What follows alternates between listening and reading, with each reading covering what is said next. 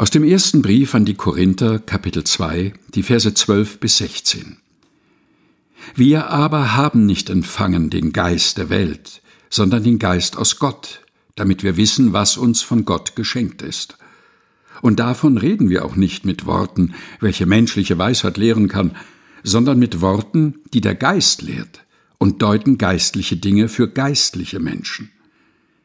Der natürliche Mensch aber nimmt nicht an, was vom Geist Gottes ist. Es ist ihm eine Torheit, und er kann es nicht erkennen, denn es muss geistlich beurteilt werden. Der geistliche Mensch aber beurteilt alles und wird doch selber von niemanden beurteilt.